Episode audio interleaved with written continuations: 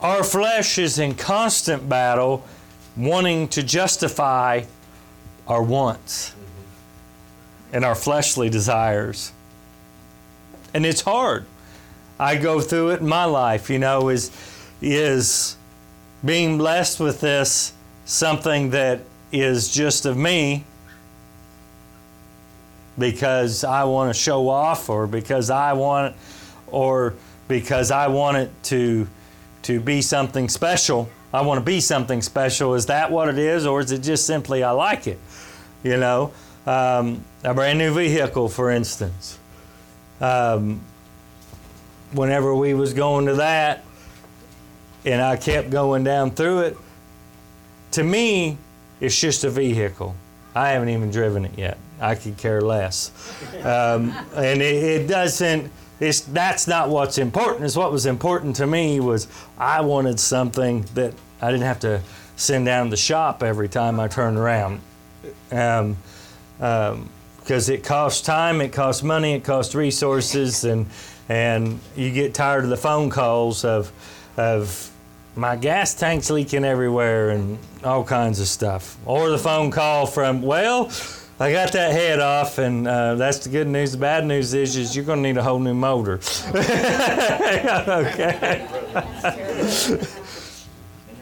and and I'm like, I don't want that anymore. That's why I want the new vehicle. And and it, you know, then it becomes a spiritual gift, is what you find. You know, why do you want that Rolex watch? Is it just because you like it? Then it can be a blessing. Or you wanting it so when you walk in the room, everybody looks at you and your Rolex watch. It says, well, he's something special. Of course, it wouldn't be me because I wouldn't even know it was a Rolex unless you told me. But, but we fight. We fight constant battles of this flesh trying to creep in. And take control of our decision making. Um, we got to be careful. Compassionate things can lead us into allowing right to be wrong, wrong to be right. Um, and all of a sudden, we find ourselves in a mess. Um, I'm going to take us back and read a little story in Genesis chapter 26. We get conceptions all the time of, of uh, prosperity and prosperity is not about being rich. Prosperity means that you're prosperous in all areas. Prosperity you should have love in your home, a prosperity of love, prosperity of peace, righteousness, and the Holy Ghost type things, you know. Prosperity, sometimes you look at people's lives, and just because they got a lot of money, that doesn't mean they're really prosperous. Look at their lives. If you get real close, what are their lives really about? Are they really prosperous? It may seem to the naked eye that that's prosperity. But prosperity, the Word of God goes to define it. I'm kind of jumping ahead of myself, but um, in the book of Proverbs, that a righteous man makes an inheritance for his children's children. So true prosperity means that you haven't just left something for your spouse, or for your children, but also for your grandchildren, that you have left them something. Um, now, Abraham, when he was called into the land um, that he was going to be promised, his children and his children's children, and many more children after that were also going to have. Something interesting about Abraham Abraham was not a preacher. But yet he's the father of faith. He's what most ministries are built around. Isn't that amazing? Um, Abraham was wealthy in many areas of his life. Prosperity showed up to him being 100 years old and having a child Of course, some may not think that's prosperity, but I think it's pretty amazing. Hey, man, come on. some, some just in their 60s and 70s in this room, you think about having a baby right now.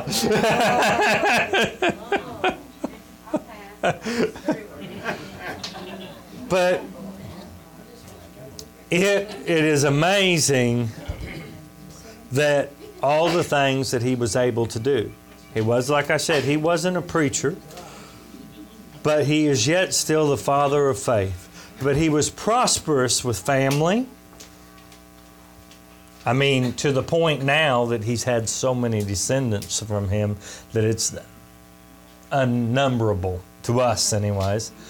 Um, and when he was going through the land and the things that he did, he was preparing for something that he couldn't see, which was all those generations after him. And of course, he secured land um, and he made wells. And back then, a well was like us having an oil well right now. It would be the same economic thing because you we still have to have water. And us here in the Midwest, we're more blessed, I think, than the rest of the country, that we don't think too much about turning on our faucet and having water. And, you know, I mean, there's places out west that they're rationed on how much they can because they're they're expelling their water supply. Like out in Vegas, they're getting so many people they can't supply all that water. So they're we're we're very blessed. Um, back then, you needed it if you were going to be have any wealth at all because you were going to have sheep, right? Or you was going to have goats, you was going to have some livestock. You needed water for them. And if you were going to have people help you, in other words, you're going to have people, hired hands, and people coming in to do that, you had to be able to supply them with water, or they would go to somebody that could. Well, and Abraham had to fight for everything that he got. And Abraham, towards the end of his life, um, nobody messed with him much anymore. Um, especially after he went in and, and, and did the, the, biggest battle he probably had there at the end was with Lot when he went in and, and got Lot. And he didn't just do that, but he took everything back. And um, of course, there was a place in there where there was some uh, Melchizedek, a priest, came in and and he gave a tenth to the priest and and all of that happened but but Abraham was established at this point. Nobody tested him and what he was going through. Matter of fact to this point at this point you know he got to the point where he became such a friend with God that God didn't feel it right to even go do something without talking to Abraham. Um, and that's when he sat down with Abraham and said, you know, Abraham actually presented himself before God and said, you know, what if there's 50 righteous? Would you save the city? And you find that Abraham had became something that all good leaders become, which is an intercessor of some sort. You know, uh, Moses was an intercessor. There was there was a couple times that God said we can just wipe them all out and start all over Moses, and then Moses had to think about it. No, I'm not going to do that. Let, let's we can make this work. Um, but Abraham had wells that he had dug, and nobody was fooling with those wells while he was alive. But after he dies, they look at the descendants of Abraham and they think, well, they're not going to fight for this. They're not going to do nothing for this. And they're too busy off into the world and doing what they're doing. So, what did they do? They came by and stopped up the wells, is what they did. You know, and don't think that Lucifer's devices are any different on what he does today he sees a generation that stood on the Word of God, that believed that this was the holy written Word of God, that stood strong on it, that wasn't moved, that was the tree planted by the river's water. Amen. That kept true to a repenting heart, that every time that the devil presented himself, that they would resist him and say, No, I'm not going to have a part in that. Amen. And they kept that water clean and pure, is what they did. All built and established on the Word of God. But then the next generation is always going to be a tried generation because it's always a generation. Are they going to be, the question to Lucifer is always going to be, can I make them susceptible? Can I draw them in a little bit, just a piece of this? Can I make them just draw to this sin a little bit? Because you'll do a little bit and God will let you go so far. And then He will give you up to your own device if you don't repent of it. And that happens to a lot of people, a lot of generations, a lot of churches. How many churches do you see built and established on the Word of God and running strong? And then they allow the milkiness of the world, of the worldly thoughts, to kind of filter in on that. And then all of a sudden, well, you don't need to fast and pray. You don't need to exercise those gifts. you know, it just starts to puddle up. And the next thing you know, you got a stopped up well. And that well quits producing because he says, out of your belly should come living waters, right? Amen. Rivers of living waters. We should be willing and ready and waiting. And our, we, our cups should be so much overflowing of the love and the grace and the mercies of God that there's enough for us and everybody else around us. Amen. um, verse 18 in chapter 26 And Isaac digged again, and the wells of water which they had digged in the days of Abraham, his father, for the Philistines, had stopped them up after the death of Abraham. And he called their names after the names by which his father had called them. And Isaac's servants digged in the valley and found there a well of springing water. So Abraham dies off. They think they can stop it. And he comes by and he says, We're going to dig this well up again. Every generation has to dig a well. They have to dig that well back up. They have to do it for themselves. So many times we find ourselves, you know, not wanting to let go of our children and things. They have to get out and they got to figure it out. And it's hard. It's hard to sit back and allow that child to figure out how to dig that well. But they got to dig that well. Every generation, you can build on what the last generations had, but you're going to have to dig a well too. You're going to have to have that living water coming out of it. You're going to have to get rid of all that mud and that muck that the enemy has tried to throw in this thing. Because even as we're building, the tares are being planted right along with us, right? And God said, I'm not going to remove them. So you've got to dig through that muck and that mud, and you've got to get that out of there. And each generation has to find the Lord for themselves. They have to be established on the Savior themselves. That relationship has to be renewed for themselves. Amen. I can't do that for them. I'm going to watch the next generation do some things that they shouldn't do, and I'm going to have to look at them and say, "Don't do this." But they're if then they make they muck up that water then they're going to have to get that muck out of that water if they don't want the next generation to suffer it. Amen. And the herdsmen of Gerar did strive, and Isaac's herdsmen saying, The water is ours. And he called them the name of the well, Esek, because they stove with him. Now I'm going to tell you something. The devil is out there to steal, lie, and destroy. The devil's going to try to take every ounce of good, clean water.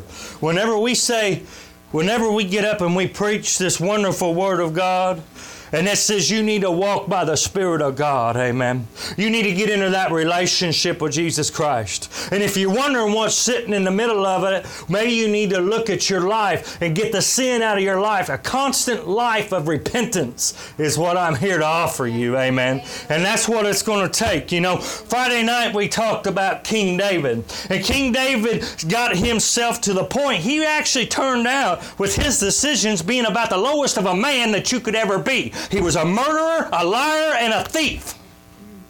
He had all that standing before him. When that prophet looked at him in the middle of the room and took his life into his own hands, praise God, and said, You're the man that did that. Amen. You got to be able to read the word and read this for yourself and understand whenever it says you're the man. Sometimes it says, Reverend Dave, you are the man. Right. You have to walk away from that, amen. If you want a relationship and deepen it, you got to get that murky water out of there. You got to get rid of it. Amen. The way you get rid of it is to the blood of God. You see, he says, with anything that you've gotten yourself into, I've given you a way of escape. Yes, James lays it out plain and short, sweet, simple. Resist the devil, submit yourself to God, and he will flee from you. And it isn't easy. It isn't always easy. It's easy for the spirit. That's why it says you've got to renew this mind daily. Every day. Every day. Because you're not going to do it in this flesh. When somebody finally looked at David and he knew he was caught, David quit making excuses. David quit sitting around and saying, Well, I'm just going to keep committing this sin and I'm going to stay in the belly of this fish just because the belly of hell. That's where, that's where it keeps you, is in the belly of hell. Uh, and I could just stay there and justify myself, or I could submit myself to the will of God. Amen. The will of God is what creates healing.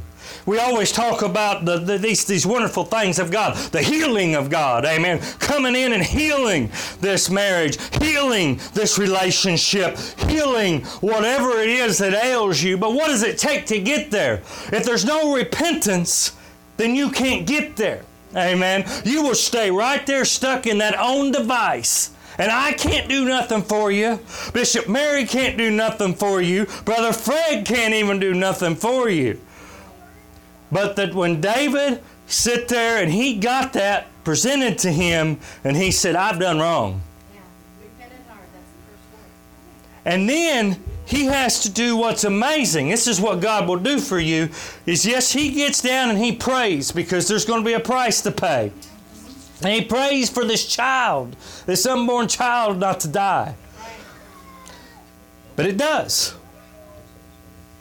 But David does something amazing. This is what a repentant man can do.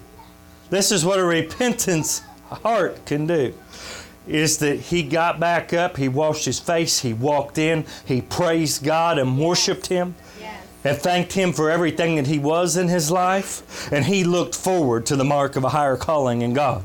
And he still went right back. And you got to understand is that he had to walk right back into that king room we talked about this Friday night. I don't want to get back into it, but I guess I. He had to walk right back in to the palace and sit down as king while the rest of them sat around and whispered about what David had done. But David's power was in this. I repented and my God is grace. My God has come to my rescue. He is my fortress. He heard this poor man when he cried out, No, I didn't deserve it and it ain't right, but guess what? God's made me king, amen. And I walk in repentance, so God ain't taking the kingdom away from me. That's what will happen. If you walk your life and you do not walk in repentance, He'll take it away. He'll take stuff away. Your next generations will have to deal with your issues that you put up there, that you have made. That's why it is so important. I've been on this repentance thing now for the past several months. When I preach, it just keeps coming out. But we have to be a church of repentance. A church that when we see this is wrong, let's change it. You got to do something different, amen. amen. I have to do it in my life. You got to do it in yours. We got to do it together. Amen.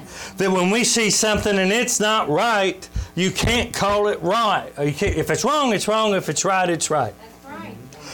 And and that's hard. It's hard to stand in for the truth. It's hard to get rid of those mucky waters sometimes because it's mucked up good. It feels good. I could justify it. I like it. I don't want out of this. But you can't get the thing that's better, which is the righteousness of God. Amen. In Luke chapter 13, Jesus has been going through a lot of parables during this time and, and talking, and he's trying to get them to understand what the kingdom of heaven is like. Is what he's trying to get them to understand. Um, so he keeps talking and talking and but the most important thing that Jesus called was repentance. And you don't get stuck on it. It doesn't stop just in Acts 2:38. Right.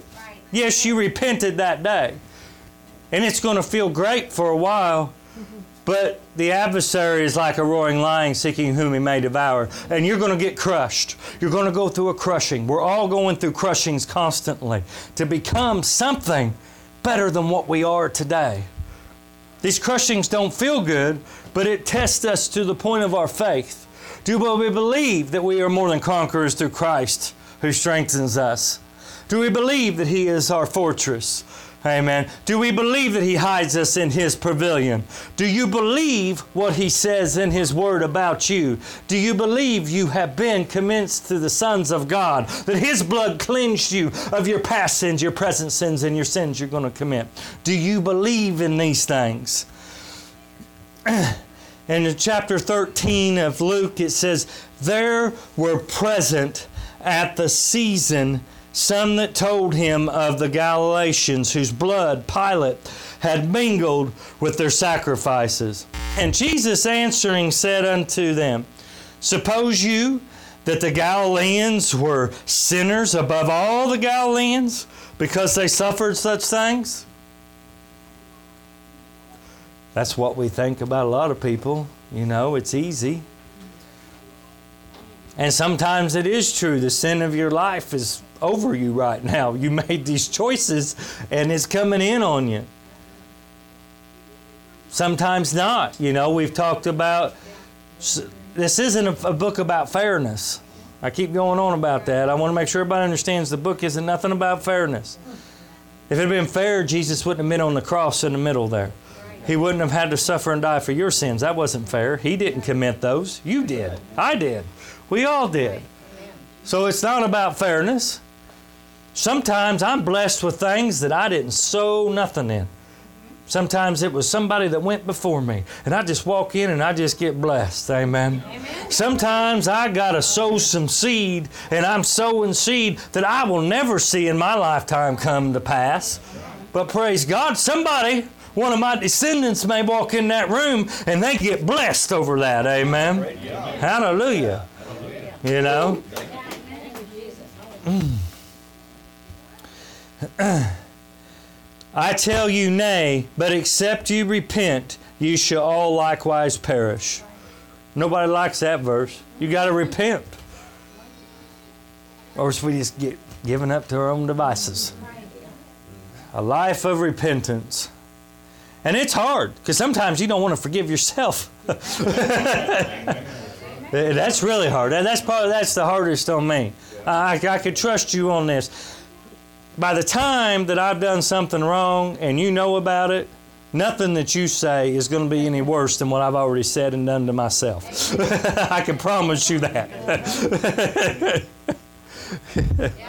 and I have a harder time when I do something wrong. You know, when I say something to my wife that I shouldn't say, um, in a way that I shouldn't say it, or do something like that, I could trust me it takes me days to get through letting go of it myself. Other people will let go of it quicker than I do, you know. Um, but I come from a generation that wants to seek perfection too, so that, and part of that's good. Some of it is healthy, you know. You know, there, especially you take two generations ago, and I know most of the people that I was around, they wanted to do. My grandfather always told me this whatever you do, you do it the best. Yeah. He said, I don't care if you if you dig if you dig ditches, you dig the best ditch. Right. Period. If you're washing windows, you wash the window the best. Anything worth doing, Do it your best. you do it your best. And uh, um, and I still believe in that philosophy. I believe that, that God wants us to do our best. Amen. And then He'll fill in. He said, you know, some 30, some 40, some 50, some 60 fold, you know, some 100 fold. Sometimes I'm 30, and I need Him to do the other 70. Amen. but if I do everything I can do to make that as right as I can, then He'll bless it. or those 18 upon whom the tower in Siloam fell and slew them, think ye that they were sinners above all men that dwelt in Jerusalem? I tell you, nay, but except ye repent, ye shall likewise perish. I usually don't have so much perishing in the middle of my sermons. This is kind of new for me, but Thank God for victory in His blood. There is victory in the blood. Amen. But we always have to keep ourselves not being ignorant to his devices and not being taken in by silly things that the sin is sin. And you still got to stand. The church must stand, and the people of the church stand on. That is still, that is sin, and that's going to bring destruction. I'm not going to sit here and argue about you going into heaven or not. That's between you and God. Amen. But I'm going to tell you this when you allow the sin to come in, it can destroy your life and the people's lives around you. Amen. And, and, uh, uh, but praise God, there's a way out. There is a way. That's the thing. That's the thing. There is a way out, and you can get out. And if you're having problems getting out, you call me up and say, Hey, I got to get out of this thing. Help me out. We can help one another without me going around and gossiping whatever's going on in your life. Yeah. Amen.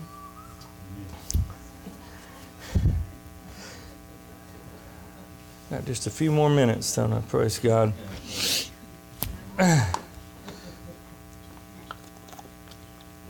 There's always victory in God. If you are willing to believe Him, He can put things back together. He can mend things. And He is there to help you through all things. Yeah. As long as we're willing to turn our face towards Him. And where we all get in trouble, I get in trouble too, is when He's not that center of whatever we're doing. Whether it's your work, your family, your friendships, Yeah. whatever it is, God should be there because He is there, Amen. whether you like it or not. Sometimes, sometimes you may be doing things you don't want Him to be there on, but I got news for you that that He's there. You know, He's He. The Holy Ghost is not scared to walk in any of the nightclubs. That doesn't make Him fearful or whatever's going on, I can promise you that the Holy Ghost has seen everything that's been out there to be seen. Amen. Go over this last scripture, Matthew chapter 13. And as we go forward, whatever happened yesterday happened yesterday. Right.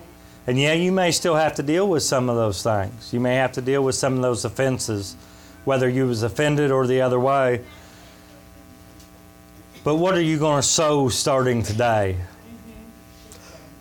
And behold, a sower went forth to sow.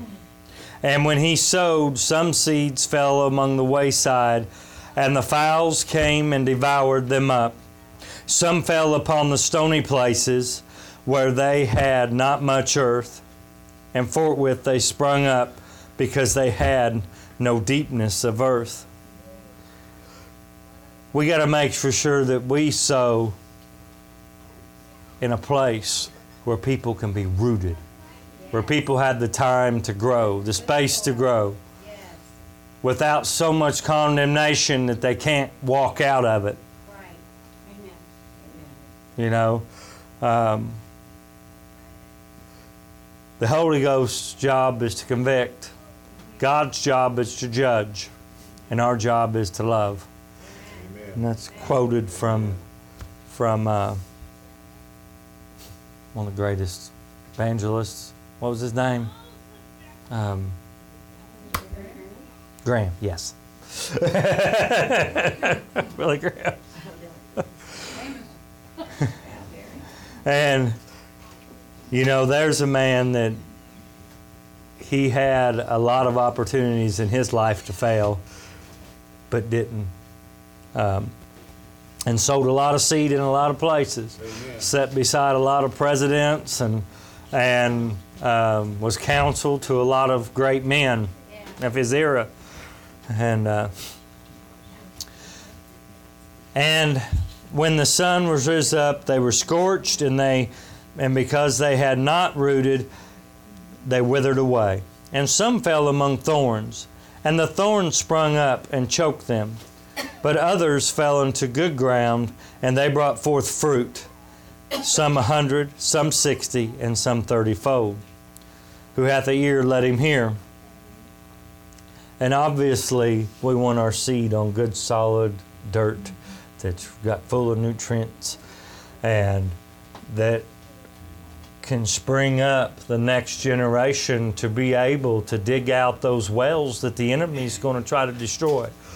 We can't change that. We can't change that. Every generation is going to have to roll up their sleeves. They're going to have to do what the generation before them did. There's no easy button in this. I wish that there was. If I found one, believe me, I'd tell you all about it. But I don't believe there's an easy button. You know, um, a lot of try to make money quick deals out there. I've never seen any of them pan out. And uh, um, like my father told me, he told me, he said, if there was one out there, I'd have found it by now. so, and it's the same way with the church. There's no easy button here. Right. You know, I'm not going to promise you um, that there's not going to be somebody, some evangelist that's going to come in here and say something that's maybe a little off. We're going to have to be grown up enough and to be able to divide the Word of God. As it says in the Word of God, speak those things out and see if it be of God. Some things got to be put up on a shelf. Are we going to allow that to come in the middle and, and destroy everything that we built? Let me tell you something. If that happens, then we ain't built much. You know, um, there's going to be people say stuff about your brothers, your sisters, and and and sometimes it's going to be true. It may be hard to stomach. Right. That's right. You know, um, but are you going to allow that to stop us from building what we're trying to build? Amen. Together, and. Uh, um, I don't think anything can separate us from the love of God as long as we choose to stay in our stead and to be supportive and to keep ourselves in His Word. Amen. Now bless the Lord this morning.